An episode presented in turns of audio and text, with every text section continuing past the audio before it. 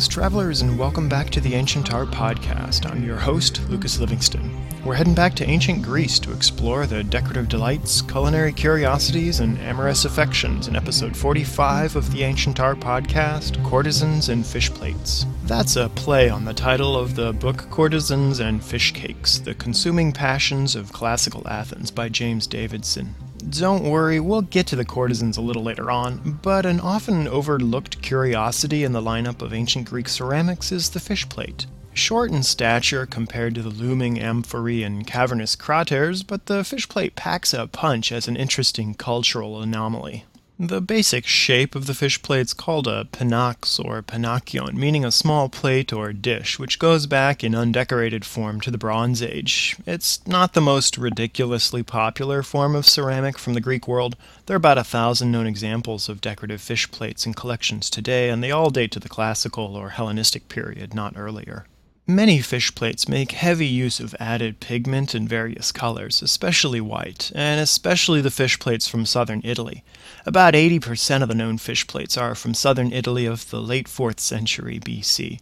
The Italian regions of Apulia, Calabria, Campania, and Sicily, known as Magna Graecia or Greater Greece, were Greek colonies established as far back as the 8th century BC.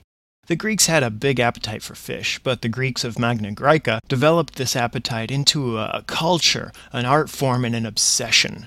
The earliest surviving cookbooks from ancient Greece hail from Sicily and praise a diet of fish. While there are no surviving Athenian cookbooks, there's plenty of theatrical evidence that fish were widely consumed. I don't think it's far off to say that just about every edible species of sea creature found in the Mediterranean was consumed in ancient Greece. Depicted on the fish plates are just some of the many creatures that would have found themselves on Greek dinner tables. The decent collection of fish plates at the Art Institute of Chicago depicts bream, perch, torpedo fish, wrasse, some sort of crustacean, and red mullet, readily recognized by its double dorsal fin. Fun fact number one the torpedo fish gets its name from.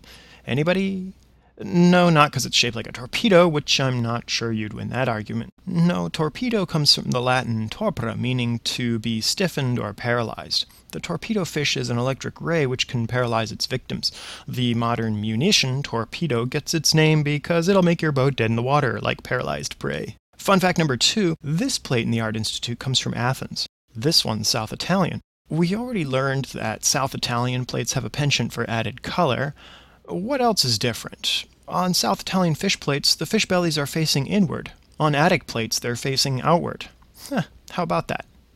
The creatures are rendered with such detail that it's actually possible to identify their species. Not being a professional angler, though, sometimes I just have to take their word for it. But even the dunce in me can easily identify some critters. Like this octopus in the Boston Museum of Fine Arts, or this cute little shrimp. Mmm. Get in my belly! Other popular fish were mackerel, crayfish, sea bass, and grouper, just to name a few. Small fish like anchovies and sprats were generally less popular, considered suitable only for beggars, freed slaves, and peasants. Among the absolute favorites were tuna and eel. For somewhat obvious reasons, freshwater fish are less attested in the cuisines of seaside Mediterranean territories.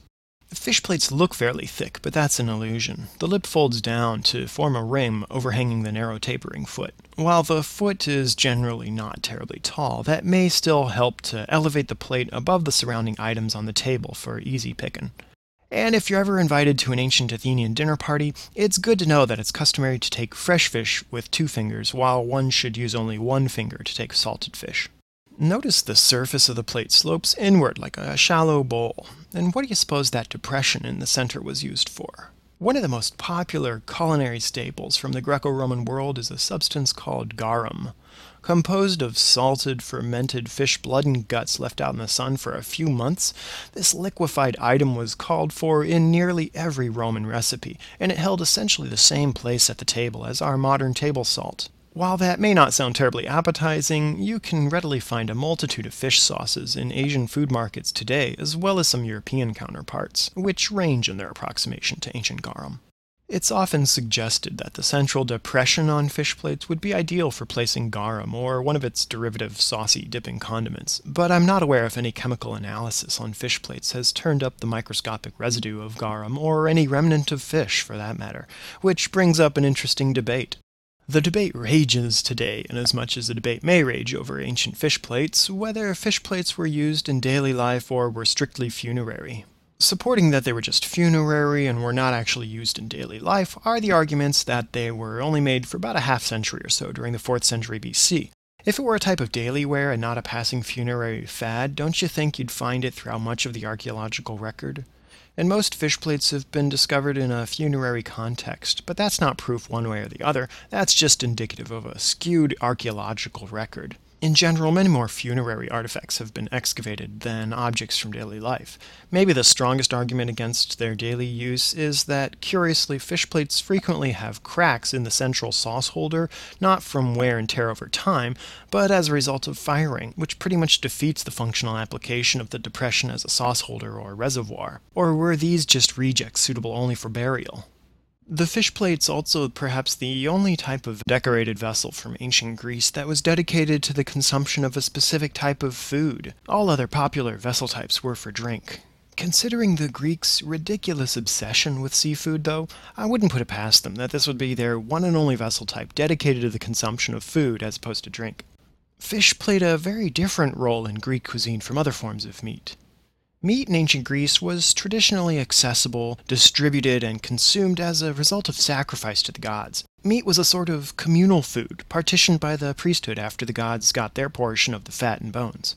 Fish is almost never mentioned as sacrifice, perhaps with the exception of Poseidon, god of the sea, and then it was generally very bloody fish like tuna. So, fish may have been seen as a luxury, as an unnecessary indulgence that served no spiritual purpose, which may help to explain all the conspicuous attention fish gets in literature and art. There's also little to no appearance of fish in Athenian culture until the classical and Hellenistic eras. All of that put together, fish was a peculiarly secular and distinctively decadently modern food. Tied into its nature as a luxury good, fish was sometimes exploited as a metaphor for seduction and sexuality. Some ancient vessels depict the giving of fish as gifts to beautiful boys in hetaira, aka courtesans or fancy prostitutes. The Hellenistic era Athenian speechwriter Hyperides mentions there were two sisters, popularly known as the anchovies, on account of their pale complexions, slender figures, and large eyes. Flute girls and courtesans received nicknames like sand smelt, red mullet, and cuttlefish. One can only imagine the comedic gold Greek authors might have enjoyed with the double meaning to phrases like bait my hook and go fishin'. Well, kids, I hope that gives you some new insights into an often overlooked and underappreciated member of the pantheon of Greek ceramics. Check out ancientartpodcast.org for high res images and credits, transcripts to every episode, footnotes, an extensive bibliography, and links to other online resources. Connect with the podcast at facebook.com slash ancientartpodcast and tweet to me on Twitter at Lucas Livingston. You can email me your questions and comments at info at ancientartpodcast.org or fill out the feedback form on the website at feedback.ancientartpodcast.org. And the best way you can support the podcast is to leave your comments on YouTube and iTunes. Thanks for tuning in, and see you next time on the Ancient Art Podcast.